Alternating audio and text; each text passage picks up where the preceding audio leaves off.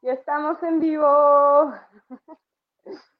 Muy bonita tarde, noche tengan todos, todas, todos los que nos acompañan a una transmisión más de el podcast de Camino Corazón. Mi nombre es Achiri García, creadora del proyecto de Camino Corazón.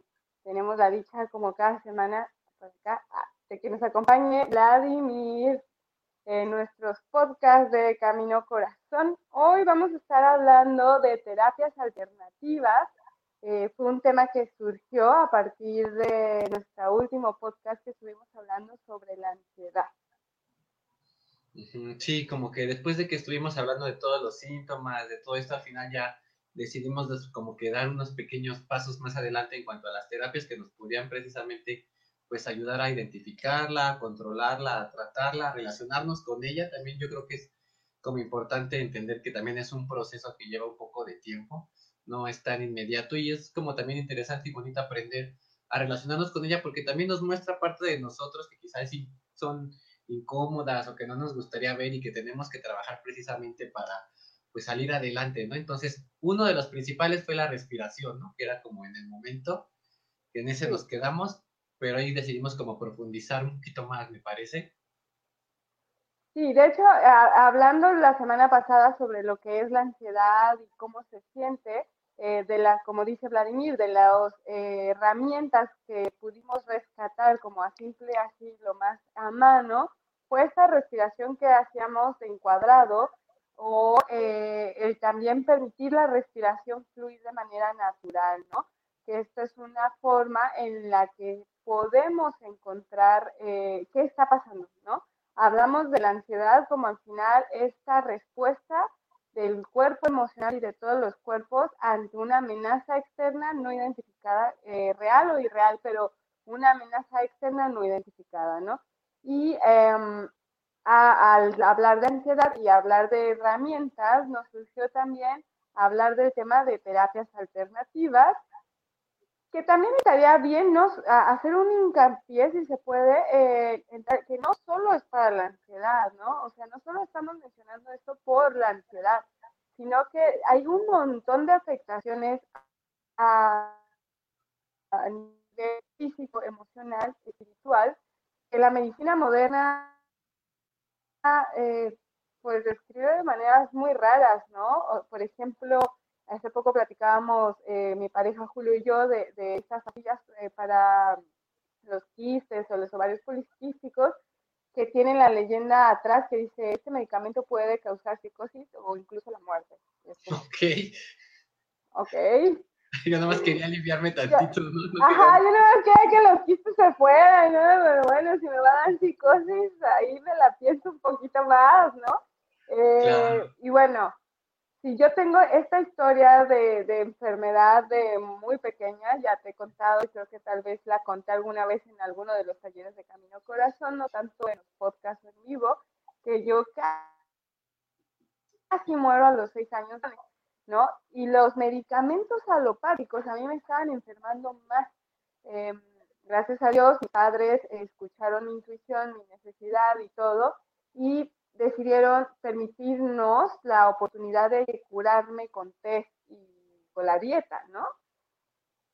Pero ¿cuántas enfermedades no vivimos en el cotidiano que, estamos acostumbrados a tomar pastillas y no nos permitimos eh, de repente descubrir que a lo mejor detrás de todo eso físico hay algo emocional? Nosotros usamos en la semana pasada el ejemplo de la ansiedad, pero bueno, está la depresión, la migraña, el asma, ¿cuántas enfermedades no hay que, ya me dirás tú, Vladi, ¿no? O sea, que para todo te quieren dar pastillas y que al final lo único que hacen es como cortarte el síntoma, ni siquiera te lo quitan, solo te adormecen el síntoma. Sí, muchas veces la idea es como eso, ¿no? Como adormecerte el síntoma de tal manera que puedas seguir como en tu vida cotidiana trabajando y desarrollando todas tus actividades porque esa es la idea como mucho de la medicina alopática, ¿no? Porque fíjate que a mí tampoco casi no me funciona. Como que siempre desde pequeño recurrí un poco más a la homeopatía y es generalmente lo que sí me ha funcionado más. Sí, que la homeopatía es buenísima, ¿no? Este concepto de que el veneno, a mí me encanta, hace poco lo acabo de aplicar en mí misma misma, ¿no? Como veneno saca veneno. Y el veneno que te enfermó va a ser el mismo que te va a curar, ¿no? Un poco del, pues, uno de los principios homeopáticos, ¿no? Es el único, pues, uno de, de los que existe.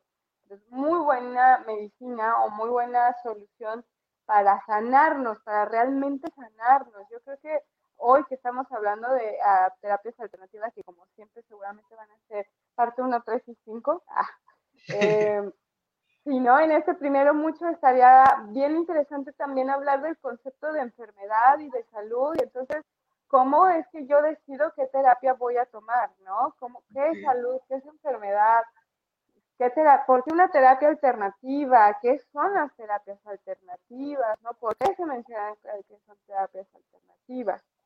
No sé si tú, como historiador, sí eres historiador, ¿verdad? Porque siempre te quiero decir antropólogo. Siempre digo, no, Vlad es historiador. Ah. No, sí, historiador, historiador. A lo mejor nos quieras contar algo en cuanto a la cuestión histórica de todos estos conceptos de salud, de enfermedad, o quieras compartirnos algo ahí de tu sabiduría cósmica.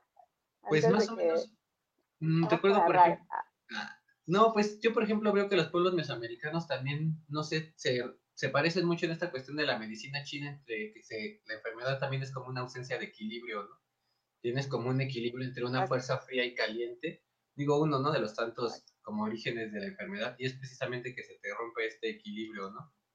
Y ya entra ahí todo esto de este, pues de que te enfermas, de que la enfermedad también tiene un componente, digamos, hasta cierto punto divino, porque no nada más era una cuestión como de ponerte del uso de plantas y de hierbas, sino también era una cuestión también a veces de rituales, este, también y, también está todo el, concepto de la brujería, de la intención, ¿no? De la energía externa, de los espíritus. También en la medicina china, por ejemplo, se, habla de todas esas cosas. Se mezcla todo esto en algún momento, ¿no? Entonces este, se va combinando y así se va dando como una, digamos, como que una versión un poquito, o una visión un poquito más holística también de la enfermedad, ¿no? Donde se abarcan varias, este, varias áreas para poder tratarla, ¿no? Porque como dices, por ejemplo, en este caso de la ansiedad, pues se puede tratar la parte física porque ya ves que te da síntomas en el cuerpo, no manchas, te digo, a veces me salían como quistes sebáceos, como que el cuerpo sí reacciona, pero también hay un componente emocional de angustia, de tristeza, como estas cuestiones, ¿no? Entonces son como que irlas tratando también poco a poco, tal vez con diferentes herramientas, no sé, tú. Claro, y, y perdón que te interrumpa, ¿no? Pero y si te fijas, casi siempre cualquier enfermedad inicia con el síntoma emocional. Y después va el físico. O sea, realmente casi siempre, en casi todo, iniciamos con una alteración emocional, ¿no? A mí hace poco me pasó, digo, bueno, ya, me encanta sacar mis trapitos al sol, ¿no? Siempre en camino corazón, de, de estar contando todas mis historias locas, pero hace poco me pasó que yo empecé a sentir, eh, pues, unas emociones de tristeza y enojo muy, muy exacerbadas por una situación que viví, ¿no? Eh, de esas veces que te das cuenta que tus amigos no son tus amigos y dices, pero ¿por qué? ¿No? Entonces, bueno, estas dos emociones se cruzaron ahí. Y yo tenía la manifestación emocional, que fue tan fuerte que se sobrebordó y lo siguiente fue colitis nerviosa. Y yo así de, ¡Ah! Madre Santa de Dios, esto sienten las mujeres que tienen colitis. Yo nunca había tenido colitis, la verdad. Este, voy a confesar que suelo tener un muy buen sistema digestivo, muchachos a los que tenían el pendiente por ahí. Este, pero eh, cuando tuve esta afectación dije, claro, o sea, yo tengo el concepto mental de cómo la emoción genera la enfermedad, pero hasta que uno lo, lo vive, lo experiencia, es que te cae el 20 concreto, ¿no? Yo empecé con una situación emocional de tristeza combinada con enojo, no la hablé, no hice nada, me la callé, la guardé Día siguiente, colitis nerviosa. Trabajé la colitis nerviosa, seguí sin, trabajar el primer paso, el primer síntoma, que fue lo emocional, y siguió con una inflamación de hígado, que si tú, o sea, yo le hacía así y se veía mi hígado, se veía mi hígado ahí de lo inflamado que estaba, ¿no? Gracias Dios, gracias universo, encontré herramientas, formas, ta, ta, ta, ta, y pude trabajar también la raíz emocional pero si no, uno continúa y eso se va transformando ya después en situaciones, eh, ¿no? Está el cáncer, están un montón de enfermedades eh, degenerativas mucho más poderosas que, llegan a experimentar las personas, ¿no? cirrosis, ta, ta, ta. Entonces sí es bien interesante como casi siempre, y hablando, digo, enlazando con eso que decías de la ansiedad, si te fijas, lo primero fue el síntoma emocional, la angustia, el miedo, el malestar, y como nos enseñaron tanto en esta cultura que eso no se le hace caso, que tuviste que esperar a que hubiese un síntoma físico seguramente para hacerle caso a lo que estabas experimentando. Sí, sí. Y por ejemplo aquí, no sé, me gustaría como, no sé tú qué piensas, pero comentar, creo que una de las, no primer terapia alternativa, pero primera herramienta sería como hablarlo, ¿no? tú que eres terapeuta sabes que también el hablar cura, ¿no? Entonces, cuando sientes la emoción y no la hablas y te la quedas, es como que el primer, digamos, como equivocación que podemos cometer, ¿no? Yo diría que lo primero más recomendable es cuando sentimos la emoción tratar de hablarla o si no se puede escribirla en algún papel, pero el chiste sería como externarla Es que, que me da risa porque eso fue mi cura, ¿eh? Yo, esta, esta terapia de escribir, bueno, está toda una línea en psicoterapia, en psicología, que es las terapias narrativas, que hablan del escribir, de resignificar la historia, de construir el pensamiento y la, el, o sea, toda la ideología alrededor, ¿no? Pero me creas que yo nunca había hecho ese ejercicio de escribir y justamente fue mi remedio a mi colitis. Ah. Sí, ahí sacaste todo, ¿no? Así. Sí, Todo lo, ¿Sabes? Uno cuando está en este mundo espiritual dice, eh, de repente, y ayer lo hablaba con una gran amiga terapeuta también, como, como nosotros de repente creemos que eh, pues ya estás en el camino espiritual, ya no te puedes enojar, ya no puedes decir chinga tu madre porque, ay, güey, ¿dónde está tu meditación, no? O sea, ahí está, está ese lado, pero también sigo siendo humano y sigo teniendo hígado y sigo sintiendo enojo y sigo siendo terrenal, ¿no? sigo comiendo taquitos, ¿no? Entonces, sí, claro que cuando uno no se anima a expresar, a hablado lo que realmente quiere decir, mínimo la solución, como dices, es aunque sea escribirla, pero que salga del sistema. Que, y, no, bueno, a mí me justamente te contaba esta historia de por qué que estoy yendo a terapia con imanes y la terapeuta me dice, de tarea te voy a dejar escribir todo lo que sientes de esta situación y quemarlo. Y yo así de, y esta e, esa tarea así como, ya sabes, y dije, bueno, la voy a hacer porque soy ñoña, siempre hago mis tareas. Y sí dije, Dios, no le había visto la importancia a este ejercicio. Ah, sí, uno va ahí, la catarsis, la catarsis, o sea, lo importante siempre es como hacer catarsis que te generó el síntoma de la enfermedad, ¿no? Sí, sí, y ya después te ayuda también como a verlo, en, o sea, escrito exactamente como identificar más o menos qué sientes, ¿no? porque luego también uno, no sé si te pasa entre tantas emociones, luego ni siquiera eres capaz como de definir bien qué sientes, ¿no? Y como que hay como, yo la otra vez estaba viendo más bien un cuadro de emociones, digo, ya este estaba muy exagerado como con 70 emociones, pero según era para que te ayudes, para que tú pudieses identificar precisamente qué sientes, porque luego confundes tristeza, coraje, ira, rabia, como todos estos sentimientos. Entonces ya identificándolos te ayuda un poquito también mejor, pues a cómo tratarlos, ¿no? Pues ya buscar ciertas herramientas que te pueden ayudar a tratarlos, ¿no? Sí, que fíjate que yo algo que ahora que hice este ejercicio de, de, de escribir, de catarsis escrita, sí pensaba, eh, ya casi llevamos más de la mitad del podcast, y no hemos hablado de terapias alternativas. Tú y yo, el chismecito, tenemos que tener disciplina. discúlpenos a todos que nos siguen. Pero bueno, algo que yo, ahora que hice este ejercicio y veía muy importante es justamente tal vez no meterle tanta cabeza, ¿no? Es como permitir que ta, que salga lo que tenga que salir. Yo escribí 12 hojas. Ok. No, pues lo que tenga que salir, ¿no? No, 12 hojas ahí expresando mi, mis sensaciones, mis emociones, desde la más luminosa hasta la más terrenal, ¿no? Desde vas y chingas, ah, no es cierto, se te va a caer cantón, hasta que Dios te bendiga, hermanita de luz. Gracias por ser espejo, gracias por ser este gran espejo en mi vida, muchas gracias, ¿no? En 12 hojas ahí, eh, entonces, no, bueno, así fue. Entonces, bueno, uno lo está escribiendo ahí y si yo, por ejemplo, en ese momento terminé y quemé el, el, papel. El papel, no, los, papeles. Ah. El libro. El libro, ya sabes, la historieta que le escribí. Ah. La novela que escribí. Sí, ya, la novela que, que decidí escribir, ¿no? Ah.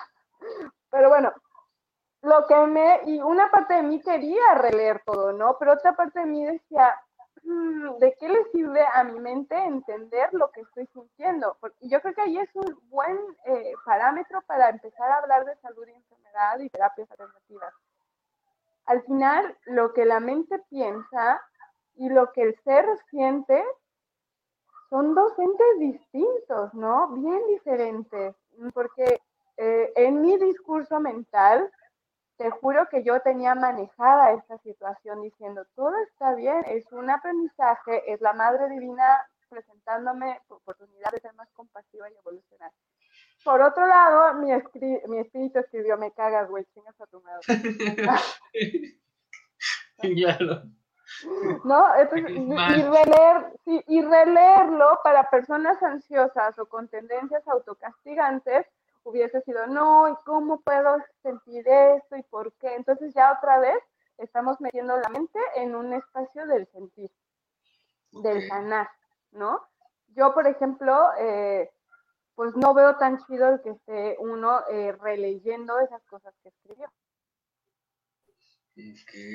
Quiero de, de, usted, mi estimado historiador clásico. Pues yo, por ejemplo, ¿No? tenía la costumbre de sí anotarlos y luego sí me gustaba releerlo para tomar como, a veces me servía como para ver qué tanto pude haber avanzado, como para verlo luego a la distancia. Decía, bueno, es que sí, ya me siento mejor, se ha funcionado un poquito el trabajo, ya no siento esto, o mm. cuestiones así, pero yo creo que igual hay momentos, ¿no? O sea, como que... Yo creo que aquí son dos ejercicios distintos. Uno podría ser ese ejercicio de catarsis, de, de, de soltar la mano y permitir que se siga todo lo que se tiene que soltar, y el otro sería eh, como una bitácora de sensaciones, que podría ser muy bueno, ¿no? Yo, por ejemplo, en mi caso eh, de este ejercicio particular, fue un ejercicio catártico, o sea, te digo, esta experiencia la viví, hubo un resultado físico, fui con una terapeuta a, recibir apoyo, porque también los terapeutas necesitamos apoyo, fui a que me apoyara, me, me dice, mira, aquí está lo que pasó, sea, te estoy diciendo tu diagnóstico es este, tienes que metamorfizar esta situación, tienes que eh, alquimizarla, refinarla, ¿no? Escribe todo lo que sientes y quémalo. Ahí, por ejemplo, a mí releerlo no me hubiese sido nutritivo. Sin embargo, la gente que suele tener sus diarios de emociones, claro que te ayuda un montón, ¿no? Porque entonces ya empiezas a decir, ah, sí, yo sentía esto y después de que sentí esto, se generó esta enfermedad o se generó esta respuesta en mí. Y el releer no te da esa, y, lo digo porque yo sé que tú eres súper de bitácora. Sí, sí, sí. ¿no? Yo creo que ahí, por ejemplo, no sé si era lo mismo tus ejercicios de catarsis eh, a los o tus bitácoras, por ejemplo. Sí, porque más bien, ¿sabes qué? Sí, creo que era más como una bitácora, porque de hecho estaba como una especie de agenda, ¿no? O sea, como que en el, o sea, notaba tal día, pues por ejemplo, ¿no? Creo que hoy fue un mal día porque me sentía así, así, pero este día estuvo un poco mejor, me sentía así, así, así. Y así como que iba ordenando más o menos los días, ¿no? Para ir analizando más o menos cómo me iba sintiendo y viendo así cómo iba, pues cambiando, ¿no? Toda esta situación. Pero sí, más que nada era como una bitácora de emociones, ahorita que lo mencionas, sí, estaba más cerca. Y, y ya casi llegamos al final del podcast, no hemos hablado de terapias alternativas, pero podremos, por ejemplo, regalar una herramienta eh, antes de, que hablemos de terapias alternativas un poquito, que sería, por ejemplo, esta bitácora, ¿no? A mí también me gustó mucho épocas de mi vida, eh, como buena Virgo, tener todo agendado cada hora, ta, ta, ta, y cargar mi agenda a todos lados, ¿no? Y lo mismo, ¿no? Me gustaba escribir, hoy vi a tal persona, hoy sentí, hoy desperté, hoy la luna está así, hoy me pasó tal cosa, y, y me gustaba hacer esta revisión. Y entonces también me podía percatar como a veces en ciertas fases de la luna experimentaba ciertas emociones, o como de, a veces ciertas eh, personas que vivía me generaban ciertas emociones también, ¿no? Y está bien chido porque entonces ya te puedes hacer más consciente de lo que estás sintiendo y experimentando y cómo se relaciona, ¿no? Em, así que está, está, me parece que esta es una buena herramienta para todos los que somos, son o fueron ansiosos o que quieren simple y sencillamente tener la oportunidad de, de voltear a verse más de cerca, el llevar esta bitácora de sensaciones y emociones eh, cotidianas, ¿no? Sí, porque te digo, también me ayudaba mucho a eso, a identificar detonantes, ¿no? De pronto a lo largo del día tú puedes estar bien y de pronto hay ciertas, como dices, situaciones, personas, y luego cosas hasta bien pequeñitas, ¿no? Llamadas, frustraciones, así de que algo no te salió y eso te detona algo, ¿no? Y dices, bueno, esto es lo que me, doy, me estoy dando cuenta que me detona. Y sí, también lo de las lunas y todo eso sí es bien interesante. No sé cómo se sintieron en el eclipse. Hubo como una temporada de eclipses que yo me sentí así sin poder dormir tres días sin dormir. Y luego pues uno no se explica eso, ¿no? Entonces también es importante estar checando cómo eso puede influir en nuestro y todo el mundo andaba bien cansado, bien irritable, mira, yo todavía ando ojerosa, así de que digo, estos eclipses anduvieron buenos. ¿no? Anduvieron fuertes. estuvieron fuertes, ¿no? Y todavía no termina la temporada de eclipses, ¿no? Y estamos en Mercurio retrógrado. Sí, como que se juntaron varios fenómenos. La comunicación. ¿no? Uno dice una cosa y el otro entiende la otra, lo contrario de lo que dijiste, ¿no? Entonces, bueno, han sido procesos bien intensos y mucho, a mí me pasa mucho que llegan al consultorio pacientes que dicen, güey, me estoy volviendo loca o loco y, y necesito ir con una psiquiatra y ta, ta, ta, y a veces simple y sencillamente es que si se hubiesen permitido escribir y darse cuenta que realmente, curiosamente no dormían cada luna llena o que curiosamente cada que eres contador viene fin de mes, sientes estas emociones, pues tu entendimiento de lo que estás experimentando a nivel emocional y físico va a ser totalmente distinto y por lo tanto lo que vas a buscar de, de alternativa o soporte va a ser distinto, ¿no? Digo, ya intentando meter un poquito de terapias alternativas antes de que se acabe el podcast, yo me, gustaría mucho decir justamente que cuando nosotros nos permitimos sentirnos y, y, darnos cuenta que casi siempre toda enfermedad física tiene detrás un proceso emocional o un proceso mental, entonces tu respuesta a, cómo curarlo va a ser totalmente diferente, ¿no? De hace unos años para acá, la medicina alopática se convirtió en el gran negocio de callar el síntoma para que los seres humanos produzcamos más y podamos ir al trabajo sin cólicos, sin diarrea, ¿no? A veces la diarrea es una respuesta natural del cuerpo para limpiar un parásito y te tomas tu treda y te tapas. Y después vaya infección traes, ¿no? Entonces, todo lo, que la medicina se transformó fue en una forma de tapar el síntoma para que tú puedas continuar con el cotidiano eh, del ritmo en friega. Pero realmente eh, hace muchos años y en todo el mundo, los chamanes, las chamanas, las mujeres medicinas, los sanadores, los terapeutas chinos, los como le quieras decir, los médicos tradicionales lo que buscaban era curar el espíritu y como decías al principio, el desequilibrio emocional, energético que estaba provocando una afectación física. Entonces, eh, es bien curioso porque lo que hacen es lo contrario, es no callar el síntoma, es ir al síntoma, que sientas el síntoma y meterte a ver qué hay debajo del síntoma. Y ahí está la gran primera diferencia entre medicina alopática y medicinas alternativas. Ya hablaremos en el podcast número 2 de terapias alternativas, sobre terapias alternativas. Pero bueno, ya hoy echamos chismecito. Ah, ya les conté que escribí 12 hojas, muchachos. No, pero fíjate que creo que también mencionaste algo bien importante, como que también hacer una pausa, ¿no? Esto que acabas de decir de que precisamente la medicina alopática va enfocada en que pueda seguir siendo productivo en sociedad y que el sistema siga este, como que ahí funcionando. Pero sí, yo creo que también lo que es como bien importante de pronto hacer una pausa y tratar de escucharte para ver qué sientes, qué está pasando y ver qué puedes hacer, ¿no? En vez de luego, luego, porque te haces otra, ¿no? Te automedicas, vas a la farmacia, te compras una pastilla que te hace sentir bien y piensas que ya puedes seguir trabajando, pero se quedó eso ahí, ¿no? Ni lo hablaste, ni lo escribiste, ni lo escuchaste, entonces ni, lo, ni te pausaste para escuchar tu cuerpo, ¿no? Entonces creo que también esta pausa, no sé qué piensas como de pausar y ver qué sientes. Para mí es una, es una respuesta súper bonita, ¿no? Yo ayer platicaba justamente de eso, ¿no? Yo tengo esta tendencia a cuando estoy hablando temas eh, serios o que llevan mucha emoción, escucho y me callo. O sea, puedo durar dos o tres minutos después de que me dieron el argumento así, con los ojos abiertos, sintiendo mi respiración y no diciendo nada. ¿No? Porque si hablo desde la visceralidad, desde la emoción, seguramente lo que voy a decir no va a ser lo más nutritivo. Entonces yo, por ejemplo, tengo esta tendencia a hacer una pausa incluso en las conversaciones serias y profundas, ¿no? Y es súper chido cuando te permites hacer estas pausas para darte cuenta si lo que sientes y lo que estás haciendo es real. Eh, vivimos en un mundo de consumo y la rapidez, ¿no? Rápido, consume eh, todo, consume otra, otro carro, otra casa, otra mujer, eh, incluso en el sexo, ¿no? Y ya lo hablaremos en el podcast de sexualidad sagrada y no tercera. El, el esto de la eyaculación precoz es algo bien, bien nuevo, porque incluso nosotras las mujeres y los hombres tienen esta tendencia, tenemos esta tendencia del chip del sistema a todo rápido, todo rápido, más, más sensación, más rápido, más rápido, lo que sigue, lo que sigue, lo que sigue, ¿no?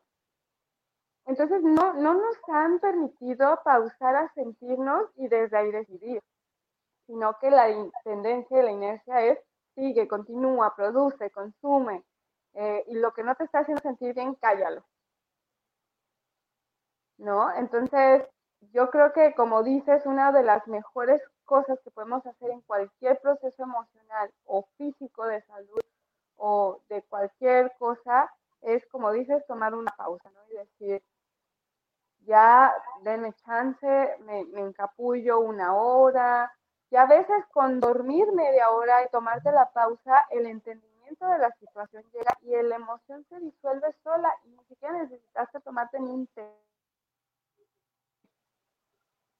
Lo malo es que desgraciadamente pues ya hay muy pocas personas que tienen esta bendición hoy en día, ¿no? Poder tener una pausa.